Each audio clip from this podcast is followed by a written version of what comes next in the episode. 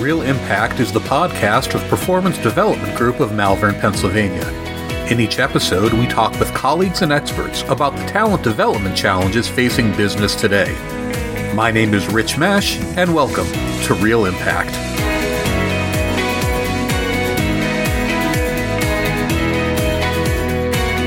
Leadership grows from the roots of beliefs and values.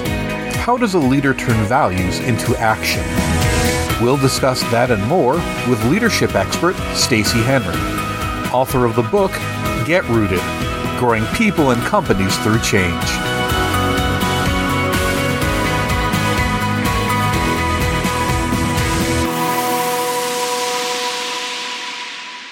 We are talking today to Stacy Henry. Stacy has a long history of leadership roles in global organizations and is the author of the new book Get Rooted: growing people and companies through change. Stacy, welcome and thanks for joining us. Thank you so much, Rich, for having me on your podcast. I'm excited to have a conversation with you today and, and talk a little bit about leadership and our book. So let's dive right in. Tell us a little bit about the concept of getting rooted. What does that mean? I always tell a pre-story. And when I think about leaders and I think about people in general, I really think about trees. And the reason that, that I do that is because every single tree, doesn't matter what kind of tree it is, it has something in common. Every tree, regardless of it, if it's a, you know, a Douglas fir or a palm tree, it's rooted in something and it has a center branch. And that is very similar to the way that I think about people and leaders. Every single person, every single leader is rooted in something, and that is it's a set of values or a set of choices. And then we have a center branch, and that's really what shows up. And it's that center branch is indicative of what we're rooted in. So I, I share the, you know, the similarity between people and trees because that getting rooted means what are those values? What is that that good soil that we're rooting ourselves in, just like a tree? You've had a, a, lot of leadership roles in your career. You have a, a, very impressive list of accomplishments. What is it about what's going on in your life right now that made you want to write this book? I started the book in January of 2020. The original thought was if I had something as I was moving through my leadership roles that really helped me think about my choices and think about how I was progressing and personally growing, it would have been a heck of a lot easier. Writing a book has been on my mind for 10 plus years. And it was through a coaching conversation that I had with, with a young lady who said, I wish that I just had like a map or I wish I had a guidebook to, to help me as I grow. And that really was the, the thought of, okay, this is something that can help other people which is why I started to write the book. Fast forward two months into writing, and then we had COVID. So it, it shifted a little bit. However, it really, the premise of what choices do I make during change and how do I grow, grow in leadership stayed the same. Change is a good topic. We are nearly a full year into a global pandemic. And if ever there has been a year that's all about change, it's been the previous year. In your book, you talk about embracing change instead of just holding on to the past, especially in a period now where everything is changing all around us. Why do you think people hold on to the past and how can they move on? It's such a great question. So many times in conversations with peers or leaders or in, in coaching conversations I've I've heard and, and I've even said myself, I didn't have a choice. And and people are talking about, and I'm air quoting here, change. Like some change will happen and you just referenced the, the global pandemic. And people will often say, I didn't have a choice in this change. I didn't get to choose it. And while that may be true, we absolutely have a choice in holding on to the past or embracing that change and, and moving forward. And by no means does embracing the change and, and moving through it and growing through it mean that it's going to be rainbows and butterflies. Sometimes that actually feels like you're grabbing a cactus which is exactly why people hold on to the past because it's comfortable in most cases. It's known and our brains want things that feel and look the same. It's part of a routine. While we may not like what that past is, it's something that we know how to work through. It's something we know how to show up in and embracing the change is completely unknown, which for a lot of people, myself included, that can create anxiety. It can create a feeling of, well, I don't know how this is going to turn out, but I do know how holding on to the past is going to turn out because I've been there and I've done that. So I often will pause, and this is something I personally do, and I encourage other people to do as well, is think about both of those options and your choice. And if you can think of one positive aspect of embracing the change, write it down and start to slowly move towards that versus gripping and holding on to that past, which is going to keep us stuck. I love your metaphor of embracing change sort of being like grabbing a cactus because mm-hmm if there's ever a problem that I've seen with leadership development is that it often takes place in sort of this idealized world where you're sort of taught that if you use all of these models and practices and behaviors, suddenly everything will fall into place around you. But in real life, I think most leaders find that often being a leader is kind of like grabbing a cactus. People don't always fall into line the way that you're taught in leadership classes. Absolutely not. Which, as a, as a leadership expert and somebody who's spent the vast majority of, of my career either in a training or in a leadership type of role, it makes me pause and sometimes chuckle. The models, the books, they're all fantastic. And it takes time and progress and work and it's never perfect. I've grabbed that cactus and, and been pricked a few times and said, ouch, because we're going to make mistakes through it. We're going to have to try things out that don't feel great or that we've maybe fumbled through. The embracing change part really gets going once you've done that a few times and you say, okay, I'm going to grab the cactus. I'm going to feel the, the uncomfortableness of it and then it's going to get better. When you think about embracing the big picture and not just what's happening right now, one of the things you talk about in the book is embracing a value-driven life and mm-hmm. how important it is for people to act based on their values. And sometimes I think the word values is the most misunderstood word in the English language. So for you, what are values? What does that word mean? And, and how do they apply to a business environment? Our values are really the root of what drives our decisions. And it's, they're really the roots of how we show up. So as an example, if I, if I have a value of love, that's going to intrinsically drive my decisions or intrinsically impact how I'm showing up in the world most people aren't going to say that they have a value of selfishness or dishonesty or greed. This is something that we really have to, to think about and start with, you know, asking ourselves the question, what's driving my decisions? What's driving my actions? And that's going to give you some insight into what are my values personally from a business perspective, the same thing is absolutely true of, of a company. You know, what are the drivers for the company decisions? What's the culture? What's the environment like? What is it that people are experiencing? Those underlying values or what I call in the book the roots are really what's driving all of that. And it's it's much more than just words on a wall or, you know, in a poster frame. It's really what is felt. You talk actually quite extensively in the book about a root system mm-hmm. um, and finding your center branch. But you also talk about how sometimes people can get rooted in the wrong things. What are some examples of people getting rooted in the wrong things and, and what can go wrong when that happens? Early on in my life, I'm the oldest, so I had to become the boss, if, if you will, of my sister and my brother. And I, you know, helped my mom raise a family while she was working. So at a really early, early age, I was given authority, given um, a final say. And what happened was I started to grow this root of control. Now, I didn't call it that. I didn't know that, but really it was out of care and love for my siblings and making sure things went well.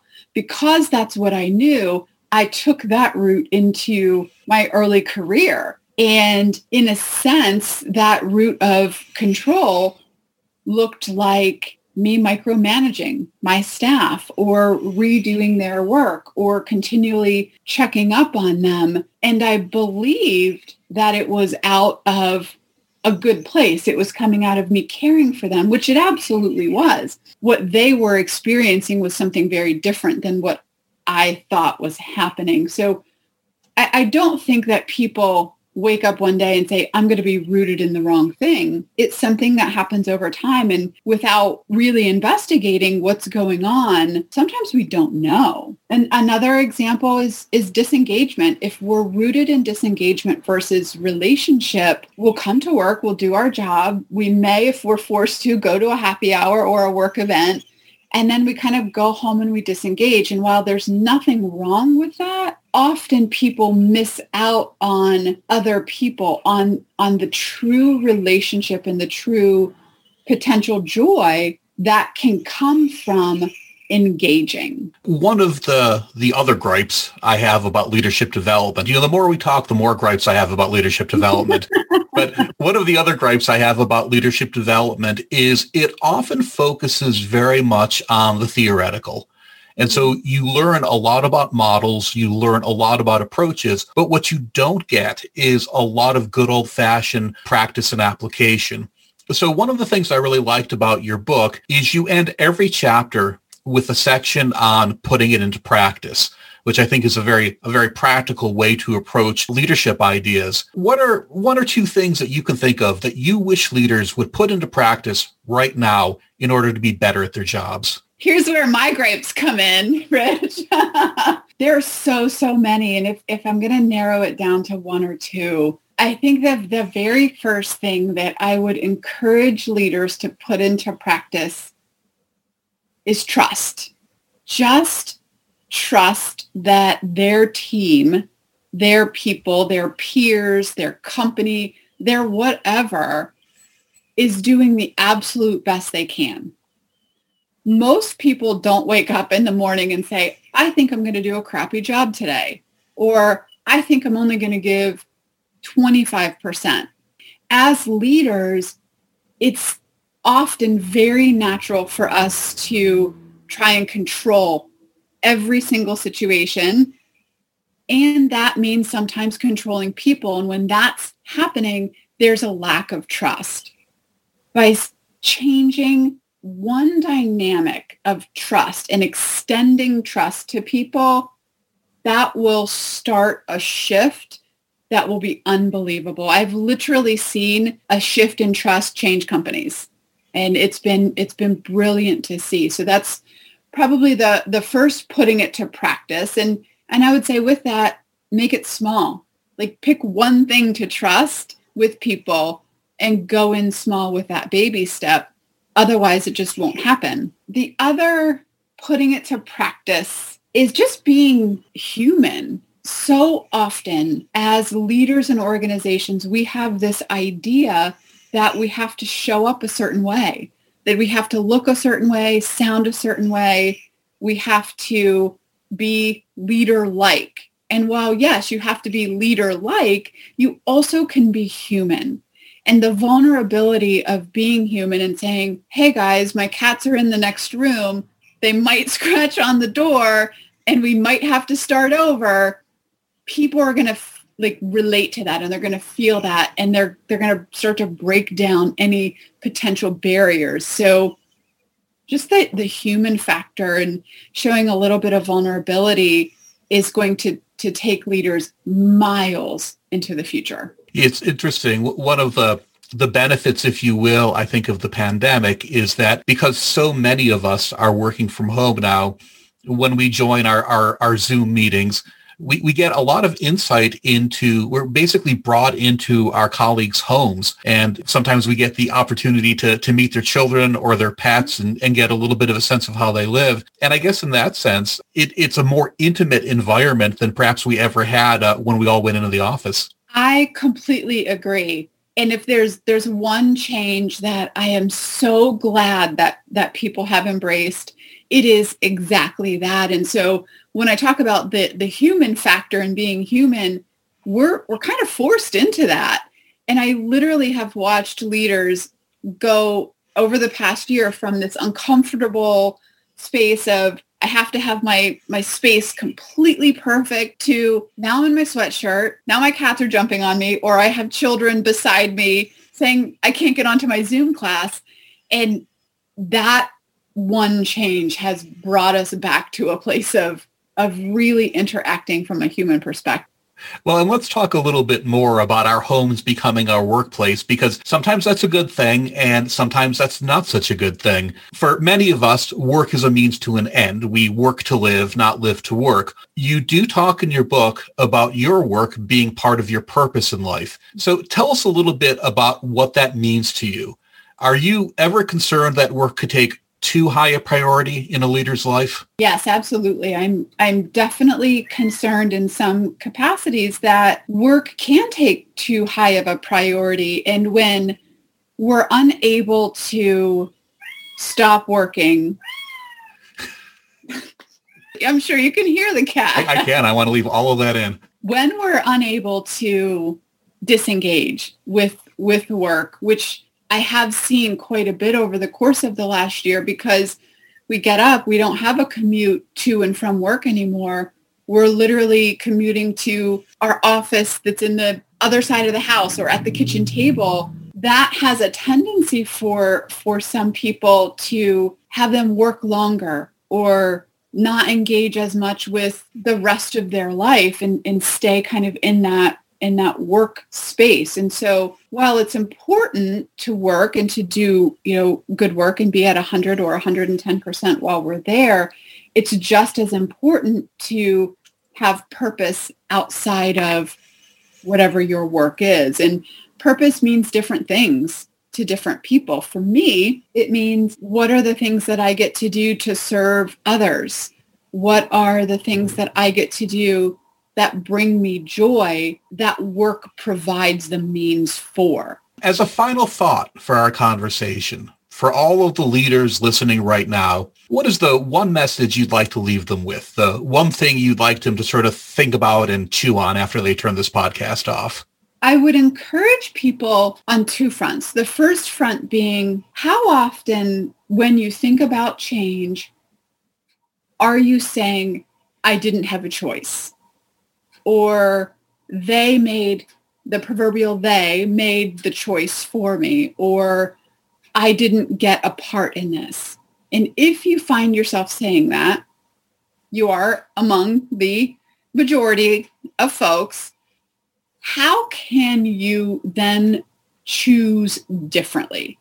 While you may not have had that, you know, opportunity to, to choose the change, what can you do moving forward? How do you embrace the change or how are you staying stuck and holding on to the past? So that's that's the first consideration is to really think through that. And the second part is to think about your own personal root system. None of us wake up and decide that we're going to be rooted in the wrong values it happens over time. I happen to be a very visual person. So I drew a picture. I drew a picture of a tree with roots and I labeled those roots what my current root system at the time was. Some of it was love, some of it was integrity, but some of it was control and selfishness. So I would encourage folks to really think about what are they rooted in and if those roots aren't serving them, how can they move forward and either prune back the roots that aren't working or strengthen the roots that are. Well, and I think you've given our listeners plenty to think about. Stacy Henry, thank you so much for joining us today. Thank you so much. It's been an absolute pleasure and I've I've had a, the time of my life also being human and and you can you've heard the cats in the background and here we are. Your cats are always welcome. I love it. Real Impact is produced by Performance Development Group. For more information on us, please visit our website at www.performdev.com.